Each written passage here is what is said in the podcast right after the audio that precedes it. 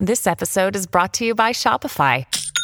Forget the frustration of picking commerce platforms when you switch your business to Shopify, the global commerce platform that supercharges your selling wherever you sell. With Shopify, you'll harness the same intuitive features, trusted apps, and powerful analytics used by the world's leading brands. Sign up today for your $1 per month trial period at shopify.com slash tech, all lowercase. That's shopify.com slash tech.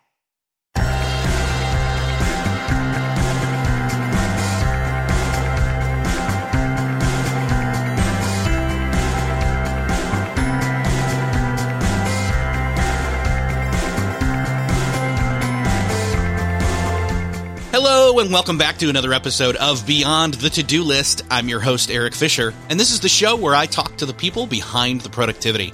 This week, I'm excited to share with you a conversation I had with Corbett Barr. And I've known of Corbett for a long time. He's a founder and CEO of Fizzle, if you've heard of that. He's been self employed for a very long time as a blogger, doing podcasting, online courses, different various business online things. You know how this goes. But one of the things that really intrigued me is that I get Corbett's newsletter, and recently he was talking about digital house cleaning, reevaluating his online presence and consolidating it into a new vision of what he wanted to do on the internet for the next decade. He's looking back at the last decade, basically getting off most social media, although not all of it. And we get into that as to which things he jettisons and which he keeps and why which content he's getting rid of and which he's keeping and why, and essentially just cleaning up his digital footprint to refocus, refine who he is moving forward now versus who he was this last decade and a half. So it's a really interesting conversation. This isn't just about, you know, pruning distractions, things like that. It's a, it's a macro level thinking about yourself almost in a self-awareness way when it comes to digital online footprint and internet business and activity, etc. So I think you're going to really like this one. I know I had a great time talking with Corbett, so I'll get out of the way and just say enjoy this conversation with Corbett Barr. Well, this week it is my privilege to welcome to the show Corbett Barr. Corbett, welcome. Hey, Erik, thanks so much for having me today. Yeah. So let's see. I mean, we were talking pre show. We've known each other a, a, little bit, you know, kind of mostly in passing. Uh, we've got mutual friends, things like that. I know you from back in the, the early fizzle days of, you know, walking around and, and doing stuff with, uh, NMX. And I, and I think actually, I think that I sat across from Pat Flynn eating hot wings and in a Vegas something or other there. and I think you were sitting down at the other end of the table with like Caleb and, and, uh, that Chase Reeves. Vaguely and, rings a bell. Yeah. yeah. that sounds like fun. And sitting there with Mike Vardy and all that. And it was a fun time, but I have, um, admired from afar. Let's put it that way. Your digital online entrepreneurial lifestyle type stuff and, and not just what you do, but how you do it. Like you said, you've got this laid back style and that's what I really like. And I've been on your newsletter for a while now and a couple months ago, few, you know, before you sent out the call, Hey, I want to go on podcasts, you had sent out this newsletter post about basically reevaluating your online existence and this whole digital house cleaning initiative. I wonder if you could explain one, what that is and kind of the initial steps as to what brought you to that thought process as somebody who's been an online creator for so long. Well, I think that we all have kind of walked blindly into just accepting that we need to be on every platform possible, every social media channel possible, especially if we are trying to earn a living online, you know, as a, a, podcaster, blogger, course creator, whatever it is. We just kind of have accepted as common wisdom that it's better to be all over the place than to not, right? Because there are opportunities, you know, from LinkedIn and Instagram and Twitter and Facebook and all of these different things.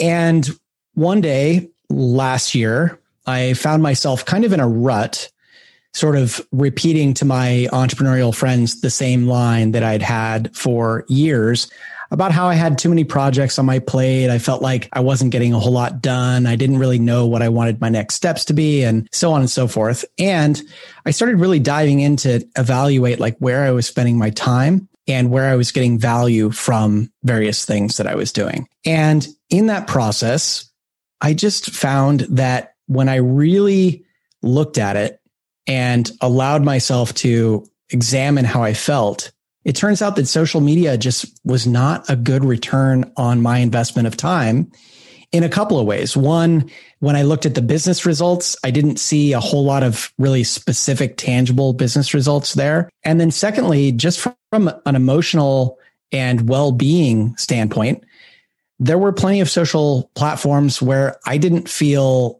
better when I left those platforms after having spent, you know, minutes or hours of my time there than I did when I jumped into them each day. And so as I looked at cutting things out so I could make some progress and move forward, social media just became a, a big target of mine. And it wasn't only for those personal reasons. Of course, a lot of us have um, been following these issues of privacy and of mental health that, you know, especially younger people are going through with social media.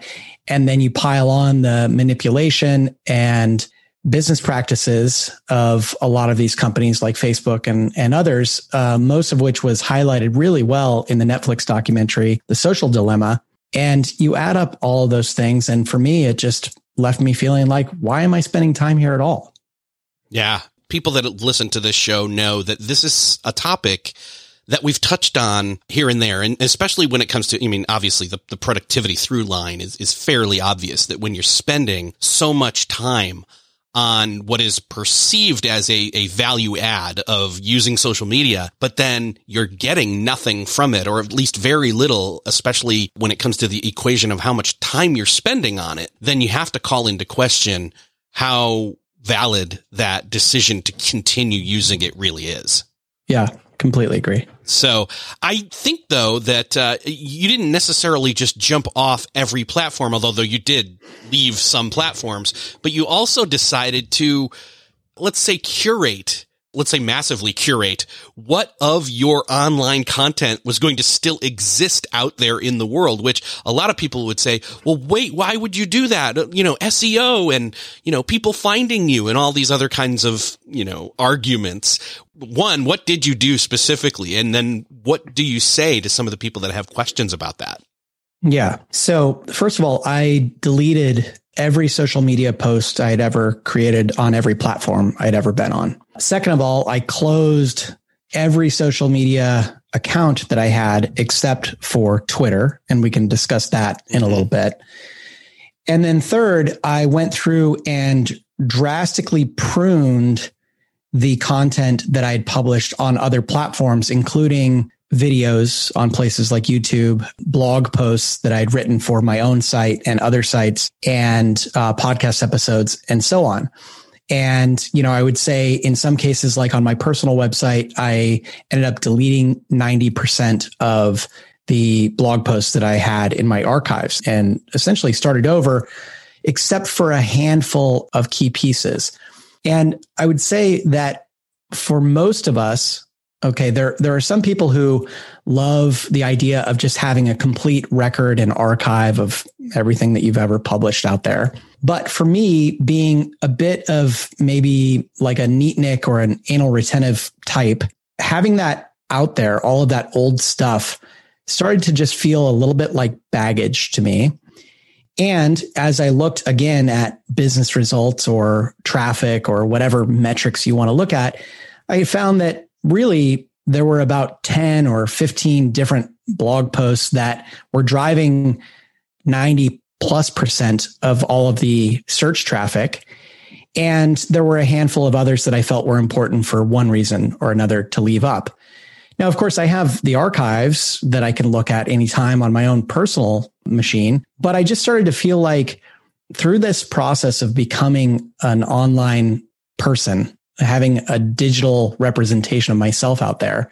We all have tried so many different things. We've said so many different things. And at the end of the day, a few of those things stick and the vast majority of them are just kind of like trial and error that didn't catch on, that didn't seem to be valuable to anyone else. And I started to feel like I, I don't need to leave those things up there. I think it's, it's very unnatural for all of us as humans to now have every little utterance that we make available for the entire world to see for all time.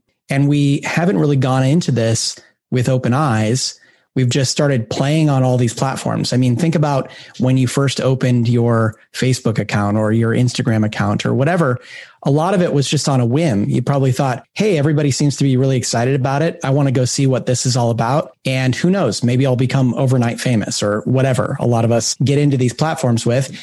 And then we don't reevaluate our relationship to those platforms and we don't consider that our participation in those platforms is really serving the platform more than it's serving us because Facebook is more than happy for us to keep all of that old content up there because somebody might look at it one day and they just want to have as much content and as many people as possible so that it continues to draw other people there. Your presence on the social media platforms is drawing other people who know you or who might be interested in something that you have to say there for the purpose of that platform being able to serve ads to those people and to you. And if you're not using the platform for something very specific, and I wasn't, you know, I was just going through the motions basically, then again, it just didn't seem to make sense to me anymore to be there.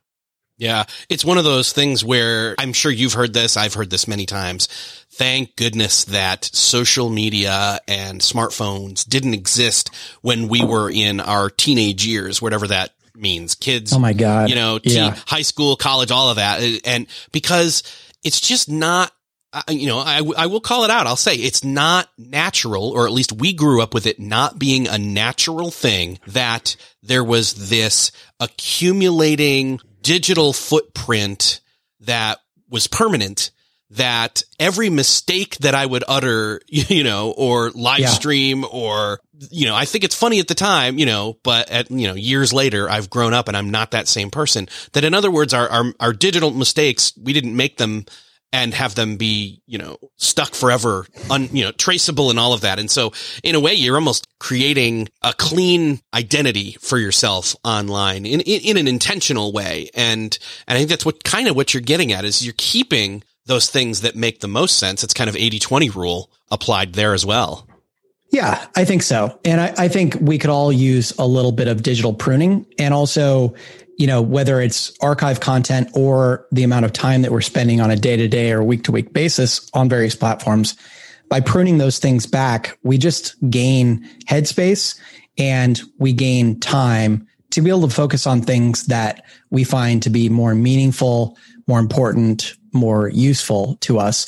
And so, for example, in, in my case, by cutting out time that I would have been spending mindlessly scrolling on Instagram or trying to compete with people over who has the most glamorous life or whatever those pictures are supposed to do. Instead, I'm spending time on podcasts and I find podcasts to be an incredibly useful form of conversation. It is something that I enjoy doing. I love showing up to. It's a way for me to deepen relationships with the people that I end up, you know, having these conversations with. And for me, a really important factor in this as well is that podcasting is an open medium. It relies on protocols where I can publish a feed of audio and someone else can directly subscribe to that feed without requiring a specific intermediary. And that's something that, uh, again, this is maybe a little geeky, but I hope people can understand that Facebook, Twitter, and others are creating this walled garden where you have to engage through them. If I want to see what Erik published on Instagram, I have to go through Instagram to see that versus podcasting, I can use any podcast player I choose. And if I have your direct RSS feed, then I can subscribe to that. So podcasting, email, RSS, these are all amazing protocols that were built in the early days of the internet before most of the social media stuff existed. And they are direct as opposed to these indirect or corporate controlled mechanisms for interacting. Do you have a favorite podcast player? Uh, I use Overcast. Oh, good. Which that's my um, favorite. That's what I've used. Which I love. Yeah. yeah. Years. I, I, gosh, I think when it, how long ago did it come out? 2013, 14, 15, somewhere in there. Something like that. Right? Yeah. Yeah. Uh, I've been on board since day one and have never looked back. And I've, you know, I've gone back and looked at the other players here and there. Pocket casts. I hear good things about. Apple Podcasts apparently just had a great update. I've looked at it. I'm like, yeah, it's still just a podcast player. Overcast, he, it's, he's still killing it. I love what Marco does. So yeah, exactly. Marco Arment is is uh, somebody worth following online for sure. Yeah, I can't imagine how much psychological and emotional bandwidth you've probably freed up in this process as well, right? Yeah, absolutely. As I said, you know, a lot of what I had written 12 years ago or or whenever I started being very active online, a lot of that just ended up feeling like mental baggage that was out there, digital mental baggage. So that was incredibly freeing again, having the extra time, that was incredibly freeing as well. And then also just making a decision and moving forward, closing the door on certain things. I feel like, you know, today it's so easy to open so many doors and then just to kind of get stuck in maintaining all the things that you've said yes to. And in order to make real progress going forward, sometimes you have to, you know, consciously say no to opportunities or close down things that you are continually spending time doing. And in doing that myself, I've just had this the past six months or so since I've been going through this have been this incredible kind of feeling of rebirth and starting a new chapter. And because I have been doing this in public to my email newsletter, so many people have reached out and I just have more opportunities now than I've seen in a very long time. And it's just because there's energy behind what I'm doing and people are curious about it and want to know how things are going, what I've learned from it. Because I think there's this general feeling out there that maybe social media isn't so good for us, but a lot of people kind of feel beholden to it for some reason. And, you know, most likely it's because they're feeling the fear of missing out. Well, you know, I, I've spent time on this platform. I have X number of followers. I can't just leave that behind because there's value there, right? There could be opportunities there. But in reality, what you've done is fallen prey to the manipulation that these platforms push upon us they want you to feel that FOMO. They want it to be difficult for you to close your account because, you know, Facebook, for example, in order to appease their shareholders, and, and I, I don't want to come off as sounding like anti-corporate or anti-capitalist because I'm a capitalist myself. But um, in Facebook's case, it's just gotten so out of control that one platform, you know, has so much influence on so much of our political and social dialogue. Yeah, that's been something that's been on my mind as well. And, and Facebook's definitely the one where I haven't closed it per se, and I, and I use it very sparingly. I'm a little bit more judicious though about what I post there and how much time I spend there and what I do there. And, and again, I know, oh yeah, well, you know, some people are like, well, but what about let's use Instagram instead? Yeah. Well, you know, they're owned by them, right? So, right. Um, or what's, or WhatsApp or, you know, it's like, yeah. it, you just go down the rabbit hole and it's like, Eh, or when when Clubhouse was being popular a couple of months ago and people were talking about it selling out to some other company, it's just always so sad to me that we allow that concentration of power in what really is is now just this giant uh, water cooler conversation that's happening online. We just keep allowing that power to be concentrated in fewer and fewer hands, and uh, Facebook really is the one in charge right now. How long has it been since you started and let's say completed this process and how's your FOMO now? So let's see. I think it was maybe like eight months ago or so that I really started kicking this process off. And it took a while, you know, after saying that I am going to, you know, leave social media or close my accounts or whatever, just the process of cleaning them up and then like properly closing them and so on, that took a number of months. But uh, I've been clean now for uh, several months, again, with the exception of Twitter. And I'd love to chat about that a little bit. But I have like zero FOMO on those other platforms. The, the only exception is that occasionally will be so for example my wife and i live in mexico in the winters and when we're down there you'll find that most businesses presence online is on facebook and that bothers me so much for so many reasons. Obviously, Facebook is a very easy place for those people to put up a page. And there are a lot of people on Facebook and so on. But the fact that you give over your online presence to a third party just makes no sense to me. So I do find myself at a disadvantage in some cases because I'm not on Facebook and I can't just go and see when like the pizza shop is open. So I'll have to ask my wife or I got to find their phone number and give them a call, which is kind of a fun throwback to the old days when you used to actually call people.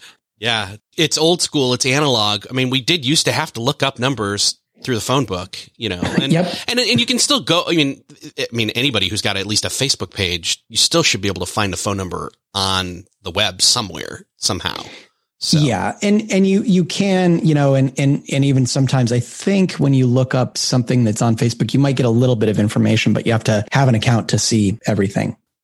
Still searching for a great candidate for your company? Don't search, just match with Indeed. Indeed is your matching and hiring platform with over 350 million global monthly visitors, according to Indeed data, and a matching engine that helps you find quality candidates fast. Ditch that busy work. Instead, use Indeed for scheduling, screening, and messaging so you can connect with candidates faster. I wish I had Indeed when I was in the hiring process in roles in the past because it is a slow, arduous headache of a process to find the right people, or at least it used to be, join more than 3.5 million businesses worldwide that use Indeed to find and hire great talent fast. In fact, in the minute I've been talking to you, 23 hires were made on Indeed, according to Indeed data worldwide. And listeners of this show will get a $75 sponsored job credit to get your jobs more visibility at Indeed.com slash to-do list. Just go to Indeed.com slash to-do list right now and support our show by saying you heard about Indeed on this podcast. Indeed.com slash to-do list. Terms and conditions apply. Need to hire? You need Indeed. What's something that works so well, it basically feels like magic? For me, I'm thinking air conditioning, noise canceling headphones, definitely. Meeting free Fridays? What about selling with Shopify?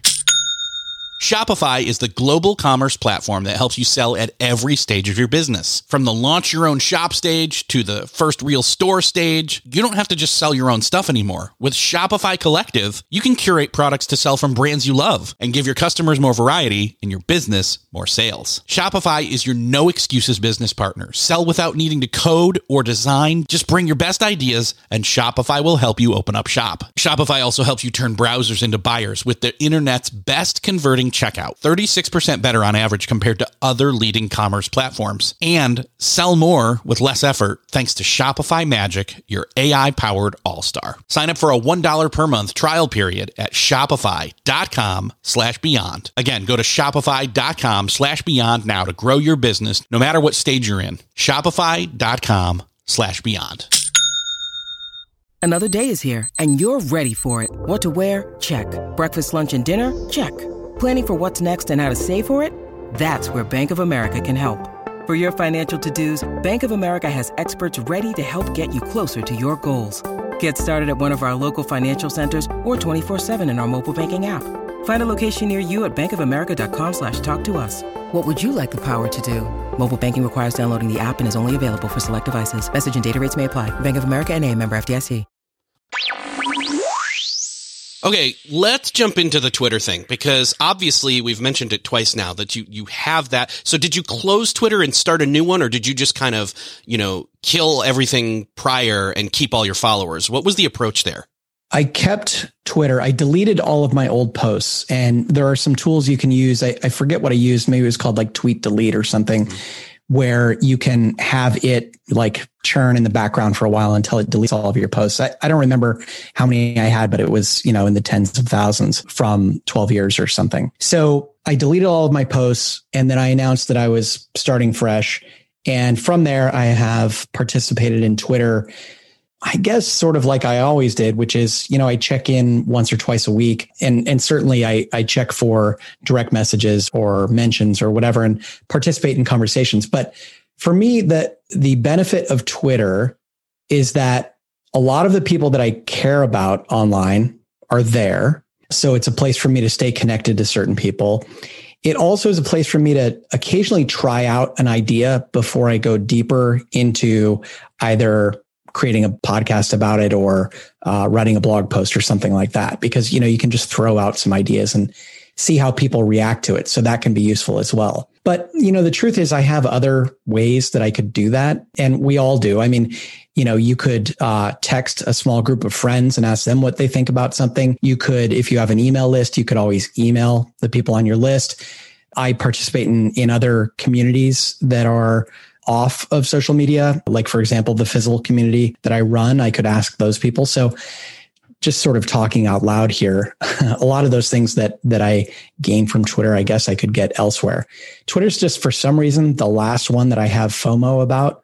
A friend, a mutual friend, probably Paul Jarvis, who mm-hmm. runs Fathom Analytics, he closed his Twitter entirely recently and then came back on after a period of a month or six weeks or so. And I didn't get to hear yet what his decision process was there. But a lot of these platforms allow you to sort of go dormant and then come back if you change your mind. And that's, I guess, in some ways, one of the nice things about closing your accounts is you can actually try it out and see how it feels. And if you have a, a moment of freak out, you can always come back. So maybe that's my next step. Maybe I could try that with Twitter and see how it feels. Yeah. I am very curious also about Paul's let's call it an experiment because obviously he he left and came back. I am curious what his reasoning behind that was. I saw him do that and then kind of missed him and then although I don't know that I've seen him tweeting recently either. So I am very curious what his thought process is uh, behind that. So what what do you think it is about Twitter specifically though that has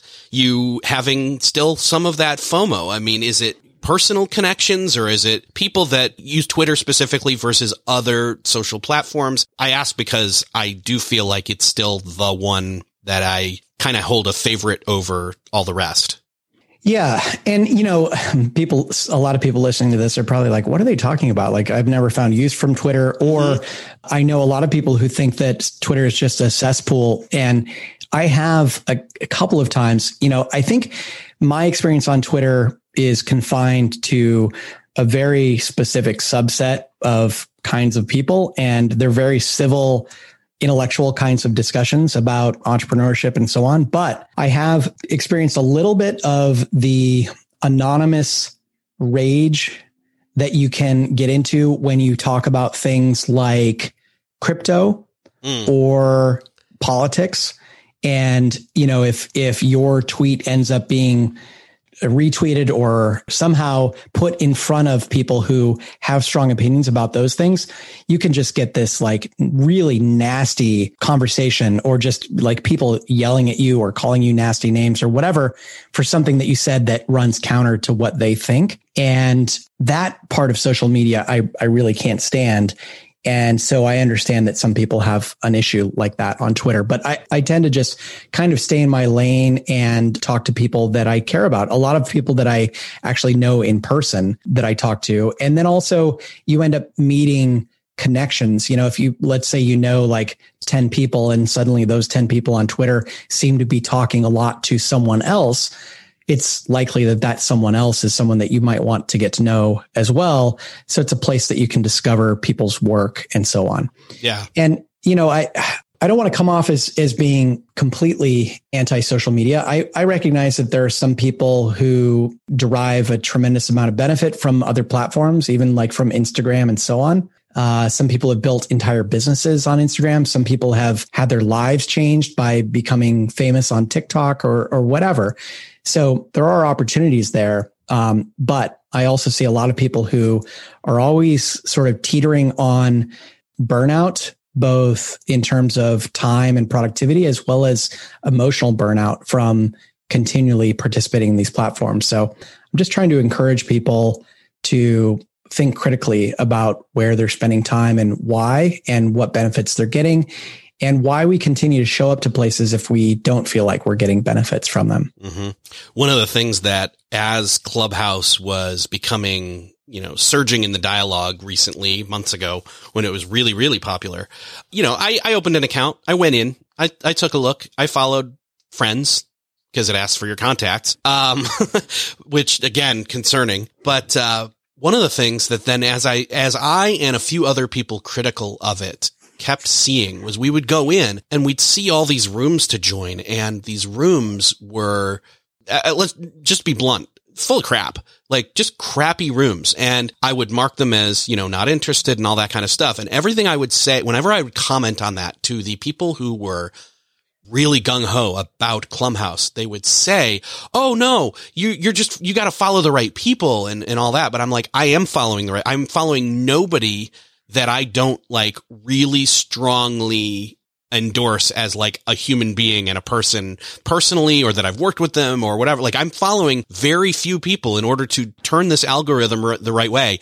And it just doesn't seem to happen. Now, uh, taking that over to Twitter, that is other than, you know, you're kind of, you know, your tweet gets sent out into the ether and people start to see it and get angry about it, depending upon what it is. For the most part, though, pruning who you're following on Twitter, uh, as I think you've probably done as well as I have done, really can be a huge help. Yeah, absolutely. I and I've I had gone back and forth over the years about, you know, just kind of following everyone or following back everyone or whatever and have settled on really just keeping it small so that I can actually use it as a place to find information. I never understand people who are following like, you know, 20,000 people on Twitter, how they actually get any use from it. So I guess in that case, they're just using it as a broadcast mechanism as opposed to a place where they're actually trying to find conversations to participate in. Yeah. Well, and, and some of the response that I get to those people when I ask that question or used to was, well, no, I create a Twitter list. I create a real timeline. And I'm like, well, then why did you create a fake one by following everybody? Like, it's just, in other words, you, you've let a fire hose in. And why? It, it's, you need, you know, a real feed to follow. So, yeah maybe they have some burner account or something that they use for that. I don't know. Yeah. Yeah. No, I bet. And you know what? For the most part, I think that's probably true. There's other, other ways of maybe having a, a private, and, in fact, that's actually something we didn't, we haven't touched on is the possibility of some of these things, uh, especially like Twitter. You can create a private account. You can create a lurker account to just go and follow and, and make it private and just follow certain accounts just to maybe appease some of that FOMO without the, let's say, temptation to interact. I don't know if that's something maybe you've thought of as an option. Yeah, no, I haven't. And, and, and that's interesting. You know, the other, the other thing about Twitter to me, and, and of course, you know, they have the same profit motive as, as everyone right. else, but they seem to care a little bit more about the role that they play in society. Just because if, you know, if you think about it, like whenever something major is announced by an individual who doesn't have a, a, you know, a TV show or something, they, they tend to make that announcement on Twitter.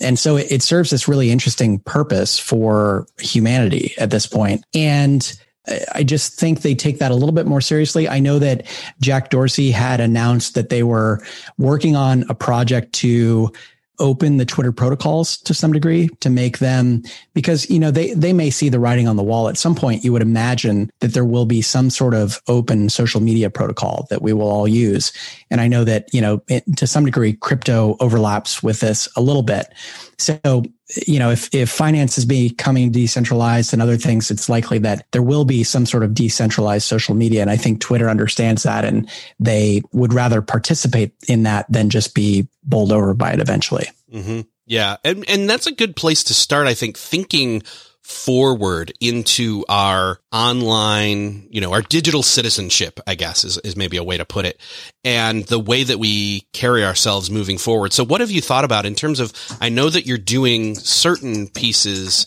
uh, I mean, you've done certain pieces in terms of curating what is out there from the past. You have a plan for what you're doing currently, but what about forward looking? Like, what are you looking at in terms of, you know, focus and attention and in terms of, you know, obviously there's, there's all the different things of like, turning off notifications and deleting apps off your phone, but any other kind of crossover out of the social media world into just the digital world at large that you're thinking about or definitely making steps to move forward uh, in terms of that digital, you know, footprint and or health, you know, your your mental health, your physical health, all that kind of stuff.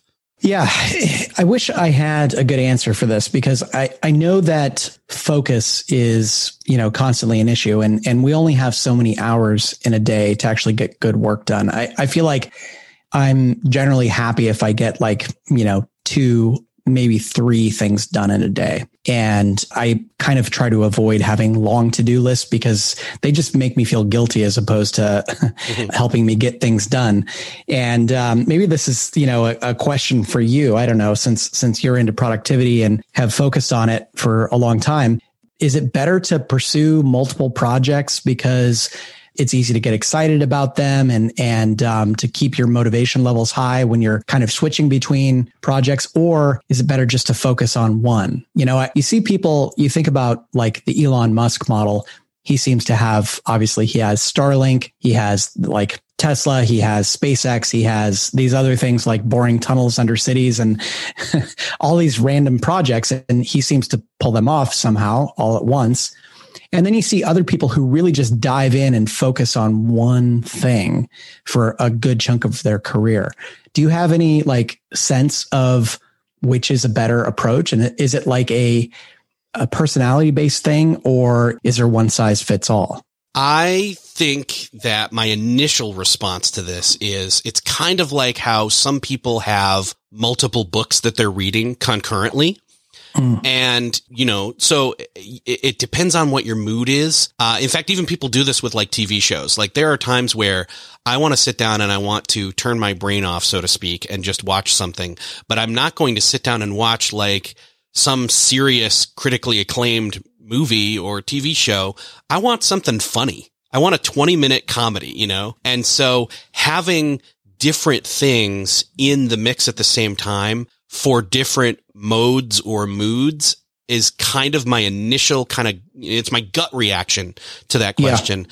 But I think there's also something to be said for having consistent progress in the same direction on a singular project. But again, I, I think it's really going to matter, you know, what kind of bandwidth do you have? What kind of different, um, you know, roles or hats do you have right now? So, and what season is it for you? Time of year, but also time of life.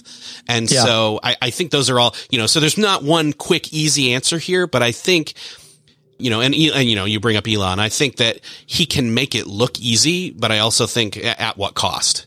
So yeah, absolutely. And you know, I I I find that uh, if I have multiple projects going on, I can sometimes use that as an excuse not to do the things that I don't really feel like doing on a particular project because there's always going to be something that's more fun or interesting to work on at the time when you have a lot of different options. So th- that can be a crutch. But I've also found recently that by siloing specific days to work on certain projects, that has helped me to stay a little bit focused so that at least I know that, you know, one day a week I'm going to have time to turn my attention to this project and I can't just push it off for weeks at a time. Yes. And I think that's another great way to put it is that having those silos means that you've not got three or four straight days of the same project, although that may be necessary at some points. But for the most part, you've then got variety. And I, and I do think this is maybe a personal decision in some aspects. Some people would say, no, I'm going to put my head down and I'm going to work on this one project for an entire week.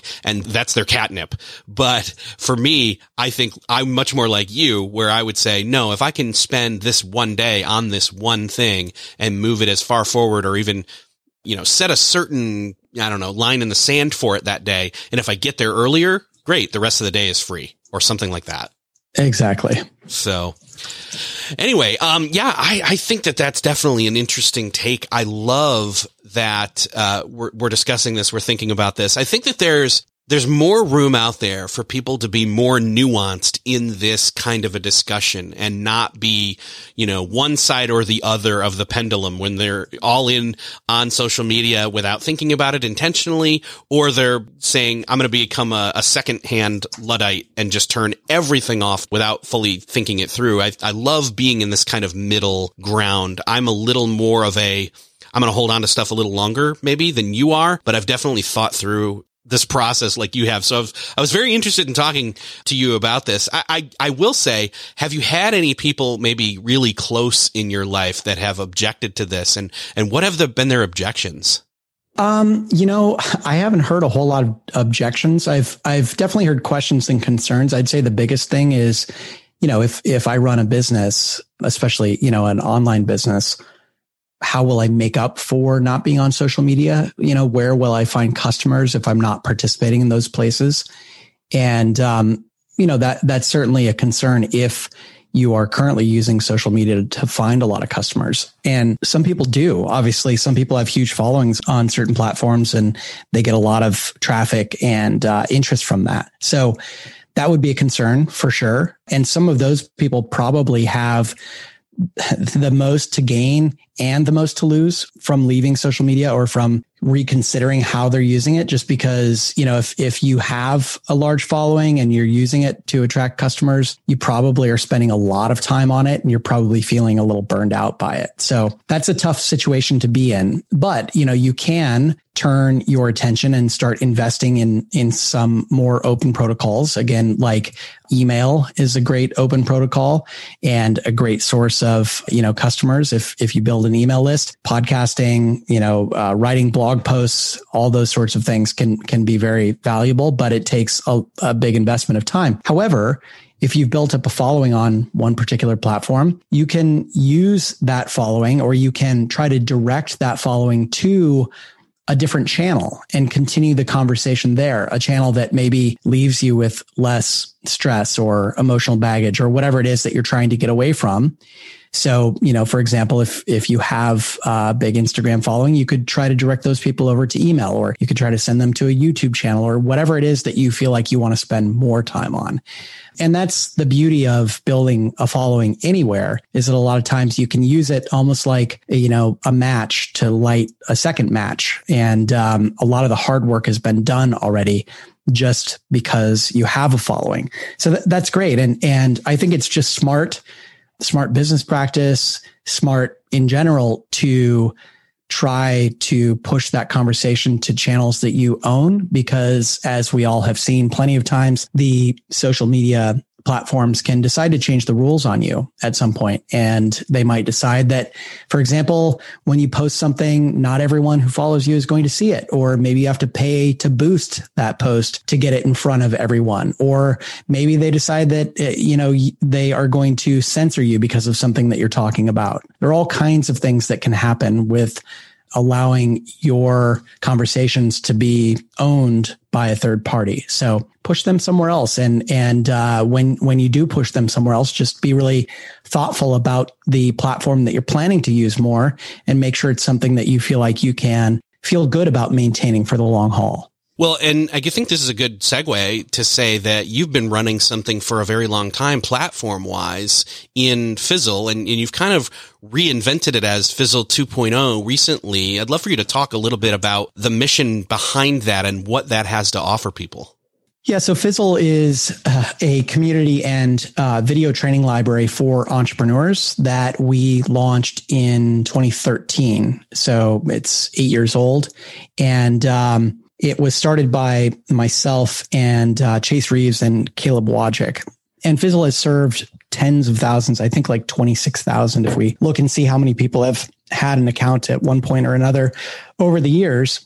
And, you know, this is for me new territory because I had never worked in a job for this long before, eight, nine years. Uh, I think the longest stint I had had in my career in the past was maybe close to five years.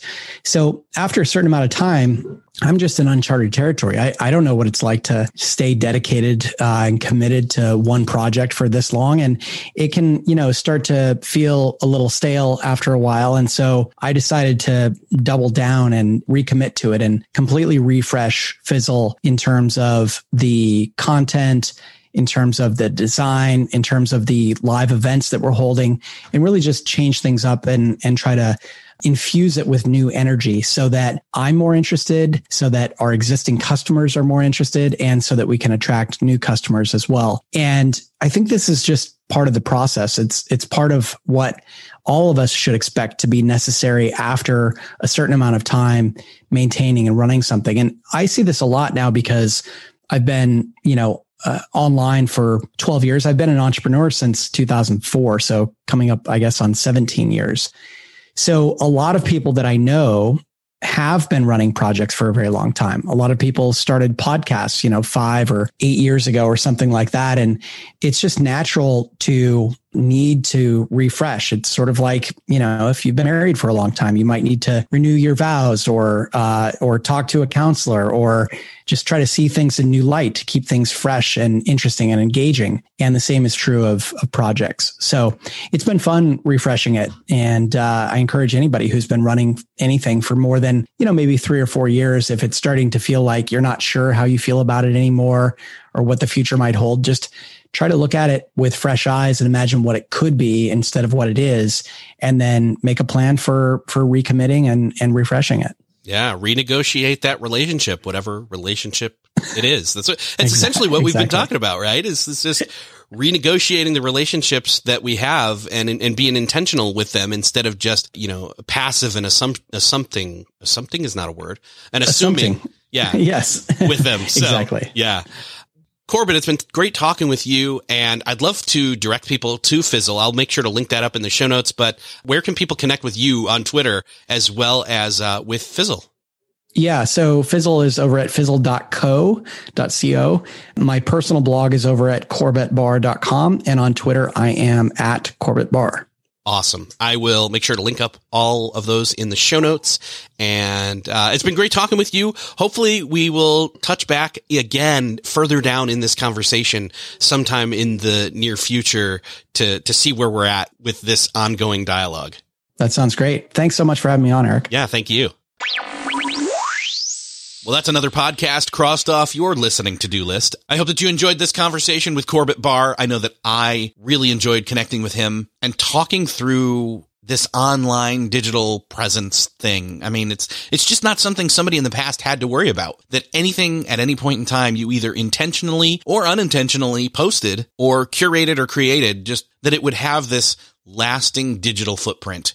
As many of us have said, we're glad we did not grow up with social media but that doesn't mean we don't have to deal with it these days. And we're not talking just social media. We're talking all digital presence. So, but I hope that you enjoyed this conversation. I hope that you got something out of it. I hope that you started to think on that macro level of what your reputation is online, what you're known for, what your activity is like, how you carry yourself, what you want your lasting legacy to be, even if it's digital.